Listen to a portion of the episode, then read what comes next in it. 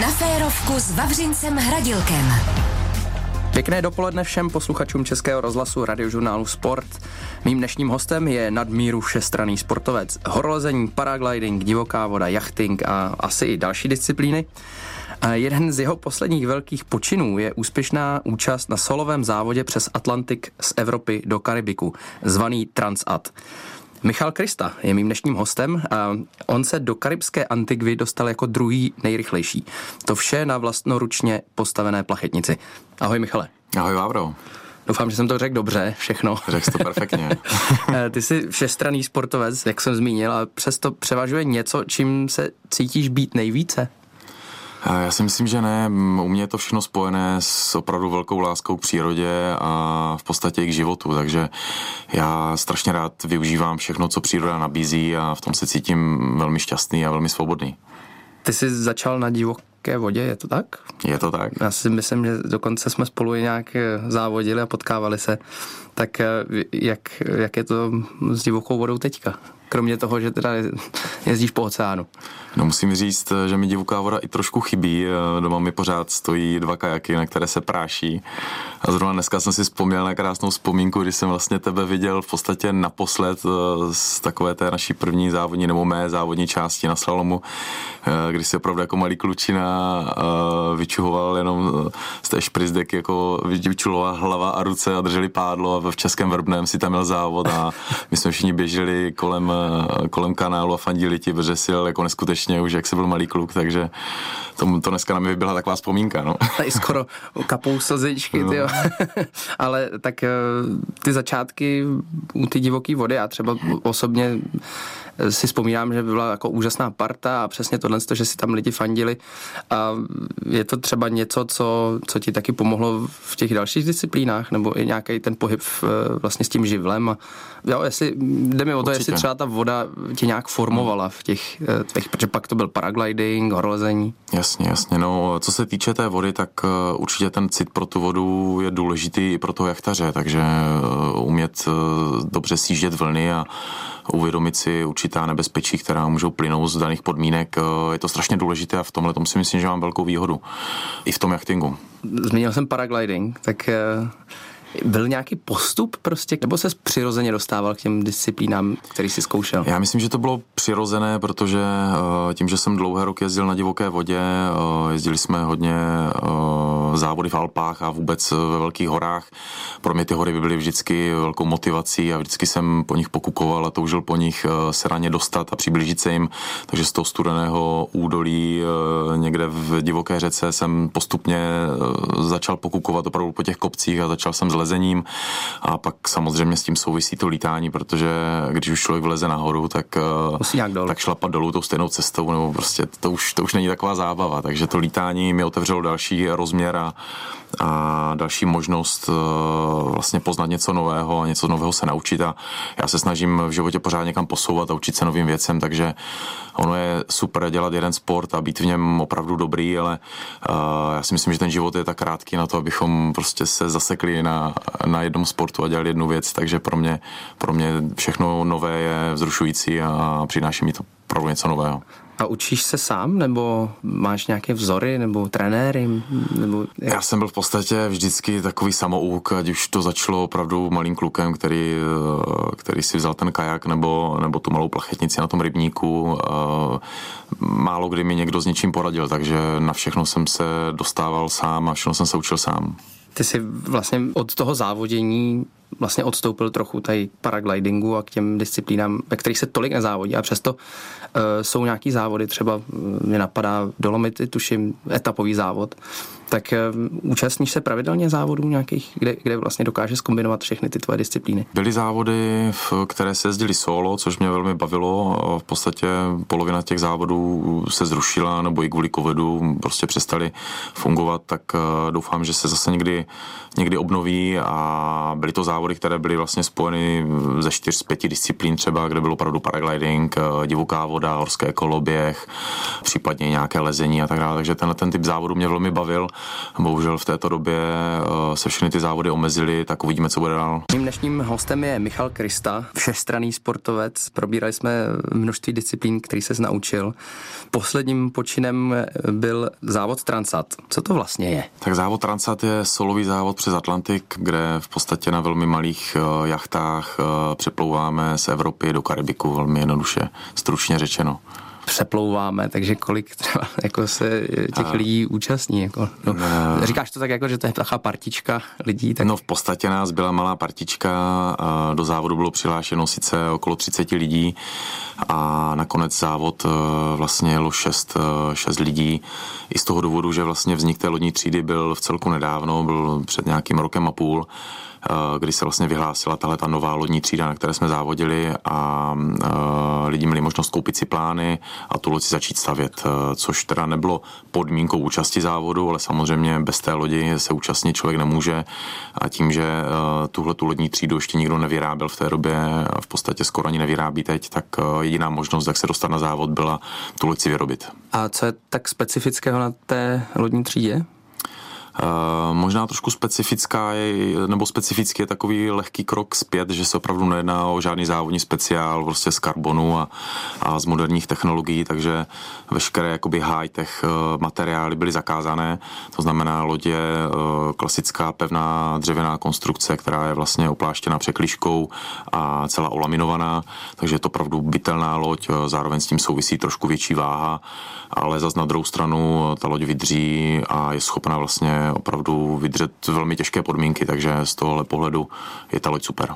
Já jsem někde četl, že vlastně vstupní podmínka byla si ji vyrobit sám. Ty jsi to trošku poupravil, ale, ale prakticky to tak bylo. Asi prakticky, předpokládám, no. že si to všichni tak nějak vyráběli doma. Hmm. Jak ty jsi k tomu přišel vůbec? Nebo respektive jak velký zkušenosti třeba i s jachtingem jsi měl asi eh, s jachtingem především na oceánu? Jaký jsi měl před a co se týče salové plavby, tak musím říct, že jsem těch zkušeností moc neměl. Byl jsem na pár dnů, jsem samozřejmě sám vyjel, nebo uh, pár nějakých dnů opravdu jsem jezdil solo, ale ale uh, zkušenosti s několika týdenní plavbou jsem neměl a vůbec jsem netušil, uh, jakým způsobem to na mě bude působit a, a jak to bude náročné.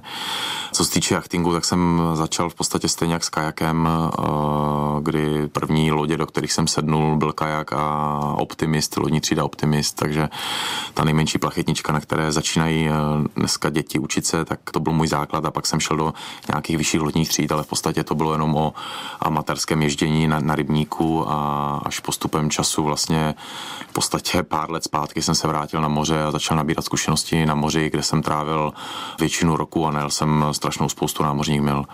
Takže v podstatě uh, nejezdil jsem celý život, věnoval jsem se jiným sportům, ale zároveň i ty ostatní sporty a i ty ostatní náročné závody mě zase posunuli, co se týče psychiky, daleko dál a díky tomu jsem byl i trochu víc připravený na tenhle ten typ závodu.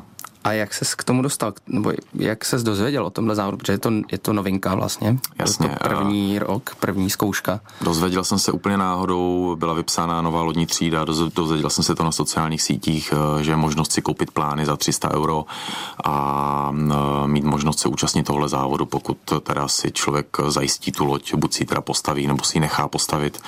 Takže pro mě, já jsem se během půl hodiny rozhodl, jak ty plány koupil. Prostě bylo to spontánní rozhodnutí a pustil jsem se do toho po hlavě, i když jsem neměl na to ani korunu. A... Předpokládám, že těch 300 euro byla poměrně malá částka v tom, a, ano, v tom velmi malá, velmi malá, no ta nejmenší. Takže ty si do toho takhle šel a to bylo kdy? To bylo bylo to na jaře v roce 2020, eh, byl to nějaký duben, kdy jsem vlastně koupil plány a podařilo se mi začít se stavbou až uh, někdy koncem října, uh, listopadu před zimou. Ty jsi nikdy předtím něco takového stavěl? Nikdy jsem nic podobného nestavil, proto to byla i další výzva a byla to výzva něco se naučit nového. Já teda mm, rád pracuji rukama, baví mě poznávat nové řemesla a miluju dřevo, takže mm, pro mě to byla prostě výzva. Hmm, a dělal jsi to sám, nebo ti někdo pomáhal? Samozřejmě nejvíc hodin jsem na tom strávil sám, ale uh, opět musím moc poděkovat prostě všem, kteří mi přišli pomoct. Uh, jsem strašně vděčný za to, že mám kolem sebe velkou spoustu přátel a skvělých lidí, kteří opravdu taky strávili spoustu hodin pomocí. A tak teda v dubnu 2020 si začal stavět? Je to tak? Až na podzim. Až na podzim. plán, jo. Tak jak dlouho vlastně od toho, když si asi ne, ne kopnul, ale položil ten první jako díl. Tak Jasně. jak dlouho to trvalo? Ta stavba trvala 10 měsíců, bylo to v podstatě víc než tisíc hodin práce. Takže 10 měsíců v podstatě non-stop s tím, že samozřejmě spousta času tam člověk dohledává různé postupy a objednává materiál a tak dále. Takže to do toho času ani nepočítám, ale to, kdy člověk opravdu drží, drží to dláto nebo tu pilku, tak, tak to bylo víc než tisíc hodin při tomhle všech všem si samozřejmě už musel myslet i na samotný závod, tak to se s nějakým způsobem připravoval, nebo měl si v hlavě nějaký termín, kdy to chceš dokončit, aby si mohl prostě e, taky vyjet a otestovat Jasně. to? E, no přiznám se, že jsem, eh, že jsem na to čas neměl, že jsem měl co dělat, abych to vůbec stihnul. E, první plány byly loď otestovat na Nových Mlínech na Jižní Moravě, protože to mám blízko bydliště.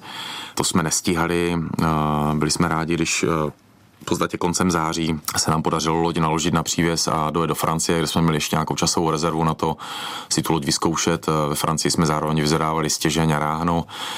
V blízké firmě zároveň nám tam přišly plachty z Ameriky, takže jsme to všechno v té Francii zkompletovali, dali na vodu a vlastně zjistili, jestli to poplave. a plave. a plavalo a plavalo výborně. Co teď s tou lodí vlastně je a jak, jak ji plánuješ využívat? Loď zůstala v Karibiku, já se tam koncem měsíce chystám vrátit se na Martinik, loď musím připravit na transport zpátky, bude vlastně přepravovaná na velké kontejnerové lodi zpátky do Evropy, do Francie, tam si ji vyzvednu s přívesem, který tam doufám, že jsme ho tam odložili před několika měsíci, tak doufám, že ho tam zase najdu, takže si ho tam najdu, tak naložím loď a přivezu ji zpátky do Čech, asi zase na Nové Mlíny, nebo poprvé na Nové Mlíny konečně kde ještě budeme absolvovat nějaké plavby pro naše partnery a pro lidi, co nám pomohli a, a nějakým způsobem chceme tu loď ještě využít a co bude dál se uvidí. No, budou další vypsané závody s tou lodní třídou, takže uvidíme si, využiju ještě loď k závodění nebo přestoupím do jiné lodní třídy, to si ještě nechám na později. Se společně s Michalem Kristou bavíme především o jeho účasti na závodu přes Atlantik Transat. Ty jsme probrali, eh, jak si stavěl loď, eh, jak si ji dovez do Francie. Jaký byl moment, nebo jak vzpomínáš na to, kdy, se, kdy jste ji poprvé dali na vodu, teď jako, tak už opravdu jdete do toho. Jasně. Tak jaký to bylo? No, jak ta loď byla v podstatě zkompletovaná se stěžněm, se vším, byly připravené plachty a vlastně jeřábí vezl do vody, tak ehm, pro mě už to bylo takové jako zarosti učinění po tom roce, roce dřiny a práce a v podstatě samozřejmě cítil jsem nějaké vzrušení, ale byl to spíš takový oddych a, a takové uspokojení. No, já se ptám všem. proto, protože jako oddych, ale ty jsi tam byl v rámci nějakých pár dní předtím, než ten závod měl startovat, je to tak? Ano, bylo to tak, bylo to v podstatě pár týdnů uh, před samotným startem. My jsme start měli uh, v Portugalsku a loď byla ve Francii, takže původní plán byl ještě tu loď převést uh, přívesem do Portugalska, protože jsem si myslel, že nebudu stíhat vlastně přeplout což nakonec se ukázalo, že časová rezerva je, takže já jsem se rozhodl plout z Francie do Portugalska, dát si jakou tréninkovou plavu, poznat loď, což byla nejlepší volba, co jsem mohl udělat, eh, takže to se povedlo a za deset dní jsem vlastně doplul do Portugalska na start, kde jsme ještě měli další časovou rezervu do startu, takže všechno dopadlo parádně. Ty se třeba, ty jste přijeli teda na ten eh, start nebo do toho přístavu v Portugalsku, eh, kde byla ta první etapa. Hmm. Ty si to prostředí znal? Ty si věděl, co dělat v rámci toho závodu? Zná, znáš se s ostatníma účastníkama, nebo jak to probíhalo? Uh, neznal jsem se s nikým, my jsme v podstatě v, do, do Francie jsme jeli za Donem McIntyrem, což je zakladatel té lodní třídy a vlastně jeden ze závodníků, který se účastnil závodu a zároveň v té Francii byl i eh, Etienne, eh, vlastně závodník ze Švýcarska, který jsme se pořád prali o, o prvenství. Takže uh, byli jsme tam s Etienem a vyrazili jsme spolu uh, vlastně na tu první část plavby. Sice jsme se hnedka během chvilky rozdělili, ale ten start byl takový společný a a se všema ostatníma účastníkama jsme se potkali vlastně až na místě v Portugalsku. A teď eh, musí probíhat asi nějaká kontrola nebo eh, těch plavidel a různého bezpečnostního vybavení, tak jak moc Jasně. důkladný tohle všechno je, protože ten závod je asi nový, ale tak musí nějakým způsobem bezpečně eh, být zajištěn, tak jak probíhá tohle? Jasně, právě v tom Portugalsku bylo asi 10 dní na to, abychom prošli veškerýma bezpečnostníma briefingama a zdravotníma prohlídkama a kontrolu materiálu a tak dále. Takže my jsme měli velmi rozsáhlý obsah vybavení, které jsme museli mít a vlastně do podrobná se kontrolovalo eh, veškeré vybavení od propisky po různé eh, světlice a bezpečnostní výbavu, takže těch kontrol a prohlídek bylo opravdu hodně. Zároveň ta loď musela dostat vlastně certifikaci té lodní třídy, takže to předcházelo. I vlastně celá ta stavba byla dokumentovaná v rámci blogu a v rámci dokumentace. Loď musela být zvážena, musel být doložené veškeré certifikáty ohledně materiálu a, a tak dále. Takže to probíhalo všechno na místě před? I v průběhu roku před samotným startem, před samotnou jakoby oficiální přihláškou, předtím, než člověk dostal tu zelenou kartu na ten závod, tak musel doložit veškeré dokumenty a potom dostal plaketu té lodní třídy, takže... Bylo toho hodně? Bylo to opravdu hodně, strašně moc legislativy, kterou já nesnáším, ale, ale bylo to potřeba. A máš nějaký tým, jako support tým, protože samozřejmě jedeš solo, ale a... jako kolik lidí třeba ti pomáhá, nebo ty děláš všechno sám? Jasně, no sám určitě bych to nezvládl. Pomáhal mi Pomáhali mi kamarádi, kteří, kteří se starali víc o ty technické věci, takže když uh, byla potřeba nějaká výbava, uh, tak jsem to konzultovali třeba s někým dalším, který mi byl schopen pomoct a ušetřit čas. A, ale největší pomoc byla určitě moje přítelkyně, která vlastně řešila veškerou tu legislativu a veškerý ten support prostě. A byl tam nějaký největší zádrhel třeba, že, jste, že jsi říkal, že jako to pokud se tohle nevyřeší, tak do toho nejdeš, nebo? Ale takových zádrhelů bylo prostě desítky a já už, já už to radši zapomínám, protože, protože bylo to neskutečné, no, bylo by to na další dlouhosáhlé povídání, takže to hmm. asi otevírat ani nebudeme. Jaký jsou vlastně pravidla tohohle závodu jako takový nějaký nejdůležitější. Mm-hmm. Z bodu do A, A do bodu B, logicky. Jasně, trať jasná. Pak samozřejmě, co se týče komunikace, tak tam byly asi takové nej, nej, eh, nejdůležitější pravidla ohledně toho, že vlastně nemůžeme komunikovat s rodinou, že jsme neměli přístup vlastně na, na sítě nebo na internet, eh, takže jsme odkázáni v podstatě na komunikaci s organizátory. To bylo, promiň, to, mm-hmm. tohle to všechno platí od doby, kdy se řekne start. Jasně, cíl. to je v průběhu závodu. Jasně. Takže ta komunikace je dost omezená, je to i náročné v tom, že opravdu člověk tráví eh, sám za sebou eh, vlastně celý měsíc a, a nemůže se ozvat rodině. V něčem to je možná lepší, pro někoho to může být obtížnější, to je otázka. Hmm. Co dál? Je to třeba navigace, nebo můžeš používat, jaký můžeš používat přístroje, jaký nesmíš používat přístroje? Uh, jasně, měli jsme, dá se říct, ve, veškerou elektroniku, která na moderních jachtách závodních bývá, krom windmeteru, který byl zakázaný, to znamená síla větru, tu čistě můžeme odhadovat. Uh, ono samozřejmě pokud má ten jachtař veškeré informace o počasí, o předpovědi a o aktuální síle větru, tak podle toho dokáže i líp zvolit třeba velikost plachet a líp je natrimovat, takže tady je to malinko krok zpět, kdy se to vrací spíše k tomu umu toho námořníka a ne k těm moderním technologiím. S tím souvisí to, že opravdu jsme měli přístup na internet a neměli jsme možnost eh, opravdu zjistit, stáhnout si aktuální předpověď počasí, takže bylo to o tom přizpůsobit se daným podmínkám a umět se v tom orientovat. Kolik dní ti to vlastně trvalo? V podstatě 26 dní a 12 hodin eh, o startu do cíle. A za tu dobu ty jsi, ty jsi měl nějakou jakousi předpověď počasí nebo, nebo vůbec? Neměl jsem žádnou, měl jsem předpověď opravdu ze startu na pár prvních dní a dál eh, se to odvíjelo od toho, co jsem viděl na obloze a co bylo kolem mě. Michale, eh, my jsme vlastně skončili v přístavu, pořád ještě jsme nevypluli. Mluvil jsi o, o různých pravidlech a o tom, jak, eh, jak ses připravoval už eh, na místě, na ten závod. Jaký byly pocity, když jsi teda opravdu vyrazil? Bylo to taková nějaká už tvoje rutina, nebo, nebo prostě si najednou uvědomil ten, ten pocit toho, že fakt vyrážíš přes Atlantik a...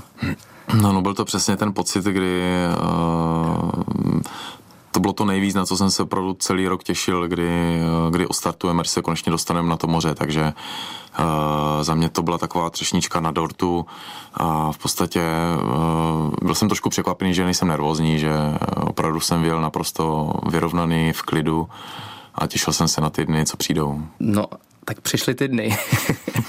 jaký, jaký ty dny byly? Ty, dny, no. ty první dny jsou vždycky nejtěžší, protože než si člověk opravdu uvědomí, kde je a než si zvykne na to prostředí, než si zvykne na to odloučení od rodiny a od ostatních a jedno s druhým, s druhým, tak bývají psychicky nejnáročnější. A ono potom od toho druhého týdne dál už si člověk zvykne na tu rutinu a už už má ten cíl jakoby blíž a blíž a, a je to snažší psychicky. No. A protože to trvá 26 dní, nebo tobě to trvalo 26 dní, tak měl jsi jako každý den pocit, že závodíš, nebo tam byly třeba momenty, kdy si prostě jako, a nevím, jestli foukalo míň, nebo že... Mm-hmm. V podstatě byly dny, kdy eh, kolem Kapfert eh, vlastně foukalo tolik a byly tak velké vlny, že že vlastně nemělo skoro smysl sedět za kormidlem, ale všechno, všechno šéfoval vlastně větrný autopilot, takže já jsem byl v podstatě dva a půl dne jenom zavřený v lodi a snažil jsem se nějakým způsobem odpočívat a vyrovnávat e, vlastně loď v těch vlnách, což moc nešlo. Nešlo ani usnout, protože v té lodi e, je to opravdu jak bubnu pračky, takže e, na jednu stranu jsem v podstatě byl zavřený v lodi, ale na druhou stranu jsem si nemohl ani na minutu odpočinout pořádně, hmm. takže takže zase to bylo eh, trochu, trochu víc náročné. Potom, když ty podmínky se zmírní, tak eh, člověk zasedne za to kormidlo a začne závodit. Já konkrétně kolem těch kaperských ostrovů jsem si zbytečně zajel víc eh, směrem na jich, protože jsem, můj původní plán byl dostat se dřív do, do pasátové oblasti a do silnějšího proudu a silnějšího větru ale jel jsem zbytečně moc na jich a kdybych, kdybych vlastně ten obrat nebo tu změnu směru udělal dřív, tak, tak bych najel daleko větší náskok, protože já jsem ke Kapverdským ostrovům vlastně dojel na prvním místě a díky tomu, že jsem si víc zajel na jich, tak mě všichni ostatní vlastně střihli a předjeli mě a já jsem se zároveň kolem těch kaperdulů dozvěděl vlastně z polohu i těch ostatních závodníků, takže to pro mě bylo i takové psychické těžké místo, kdy uh, jsem přemýšlel, jestli to má všechno smysl a jestli jsem tady správně. A... To byla moje další otázka právě. a musím říct, že jako kdyby existovalo nějaké tlačítko, kterým bych se přepl takhle jako a které by mě pře, posunulo domů zpátky, tak bych ho možná zmáčkl v tu dobu, protože tam jsem byl na tom i psychicky docela jako špatně, to musím říct, eh, nebudu si hrát na hrdinu. No ale pak jsem se sebral a říkal jsem si, krucinál, jako máš před sebou ještě 20 dní závodu, jakože si poslední, to nic neznamená a sedl jsem za kormidlo. Tu chvíli se i, i vlastně zlepšilo počasí, zmenšil se vítr, byla možnost vytáhnout větší plachty a prostě já jsem se pustil do závodění a, a znova mi to dodalo prostě sílu a v podstatě do, dohnal jsem eh, toho prvního závodníka, dojel jsem ho na v podstatě pár mil a začal se závodit znova. No.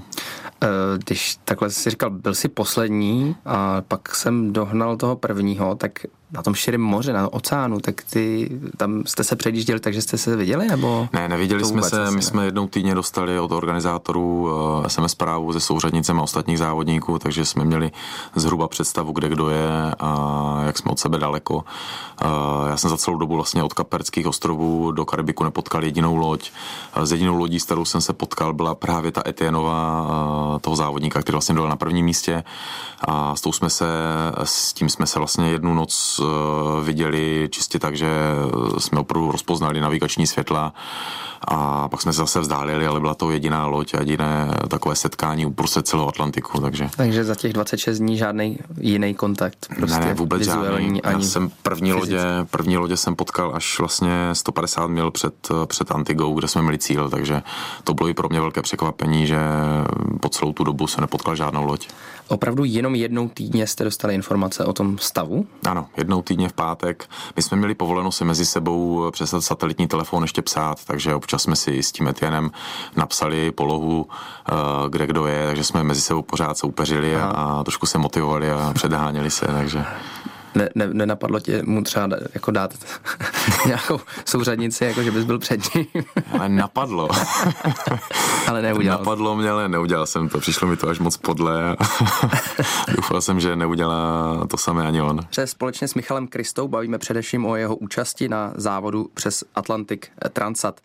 Co kdyby se nějak náhle změnilo počasí a přišel by nějaký šílený cyklon, tak eh, byla tam varianta, že by vám organizátoři třeba dali vědět, by tam byl opravdu byla nějaká velká anomálie? Nebo... Uh, jasně, při těchto anomálích uh, jsme dostali, v průběhu závodu jsme dostali asi dvě zprávy uh, s tím, že se má zhoršit počasí, že má, že má být velmi silný vítr, silné vlny a tak dále, takže nějaké varování jsme jakoby dostali, ale uh, čím byl člověk vlastně víc na jihu a byl v té pasátové oblasti, tak tam uh, je velmi nepravděpodobné, že by, uh, že by opravdu nějaká náhla změna nebo nebezpečná změna přišla, takže, hmm.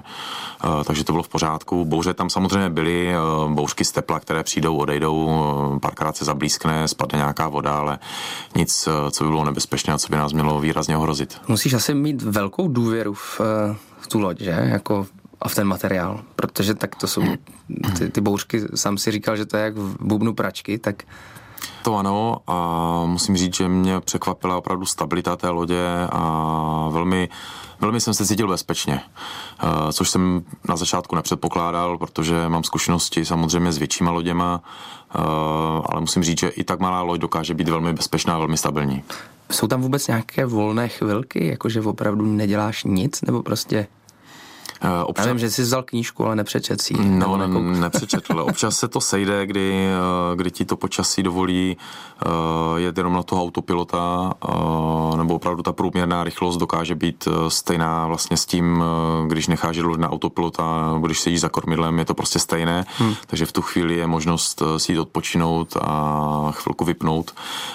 Měl jsem pár filmů, které jsem si, které jsem si třeba pustil, nebo když jsem měl non-stop, byl jsem během večera a opravdu už jsem potřeboval nějak tu hlavu zaměstnat jinak, než, eh, než tím trimem plachet nebo, nebo kormidlováním, tak jsem si třeba v tom kokpitu večer vytáhl tablet a pustil jsem si nějaký film, eh, takže jsem třeba eh, opravdu jedním okem pozoroval film a, hmm. druhým okem sledoval loď, takže to byly takové chvíle, kdy jsem si trošku odpočal, ale jinak většina volného času je o tom, že se snažíš najít chvíli a najít možnost si lehnout, odpočinout si a trochu se prospat, no, pokud je možnost. Ty jsi už několikrát zmínil autopilot.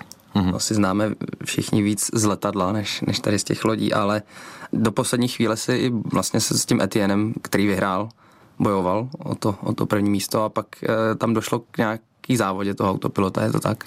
Ano, eh, mi se dvakrát ten autopilot pokazil. Eh, v podstatě měl jsem, my jsme měli všichni to autopilota stejného, všichni s tím měli problémy. Já jsem s tím měl asi největší problémy, když se mi nakonec ten autopilot rozpadl úplně, nešel ani opravit.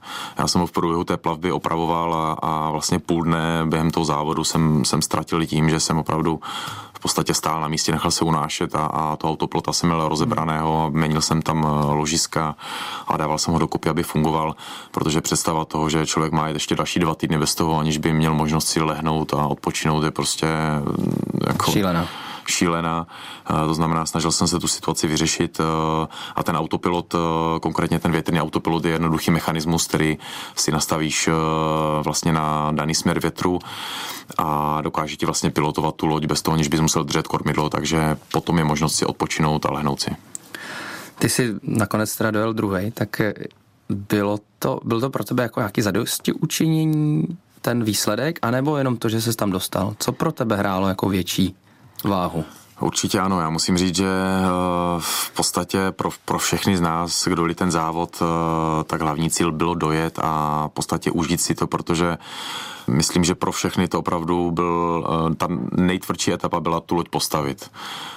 To, že jsme se potom účastnili toho závodu a odjeli to, tak to už byla taková třešnička na dortu a samozřejmě byl to závod, závodili jsme a mě závodění strašně baví, takže, takže jsme to nějakým způsobem prožívali, ale Um, opravdu to hlavní bylo dojet do cíle a pro mě osobně bylo nejdůležitější dostat se zpátky domů uh, do štědrého dne a stihnout první Vánoce se svojí malou dcerou. Takže to pro mě byl hlavní cíl. To já jsem se chtěl zeptat, jak moc se stěšil v tu chvíli na rodinu, teď jsi mi sám odpověděl. A jaký jsou teda myšlenky uh, na další podniky tady té třídy, protože někde jsem se dočetl, že se snad chystá nejenom přes Atlantik, ale kolem světa. Ano, chystá se závod kolem světa právě i s touhletou lodní třídou. Uh, což já teda musím říct, že ten závod bude trvat více než 400 dní. Uh, je to opravdu velmi náročný podnik a nejsem si zde, jestli bych se chtěl opravdu tohle účastnit. Mě samozřejmě láká závod kolem světa, je to v podstatě největší meta, solový non-stop závod kolem světa, který může jachtař absolvovat. Takže to je pro mě obrovská motivace do nadcházejících let se tomuhle přiblížit. Takže za mě jednou možná, zatím je to sen, který se možná jednou promení eh, v cíl, takže tím bych asi ukončil nadcházející plány. A my bohužel musíme také ukončit, protože čas je neúprosný. Uh, tak to byl Michal Krista. Michale, díky moc. Já moc děkuji taky. A od mikrofonu radiožurnálu Sport se loučí Vávra Hradilek. Líbí se vám rozhovory osobností na radiožurnálu Sport? A nechcete o žádný přijít? Máme pro vás řešení. YouTube kanál Radiožurnálu Sport. Záznamy všech rozhovorů. Profily moderátorů. A další bonusové materiály. YouTube kanál Radiožurnálu Sport. Odebírejte. Sdílejte. YouTube kanál Radiožurnálu Sport. Poslouchej Sport. Radiožurnál Sport.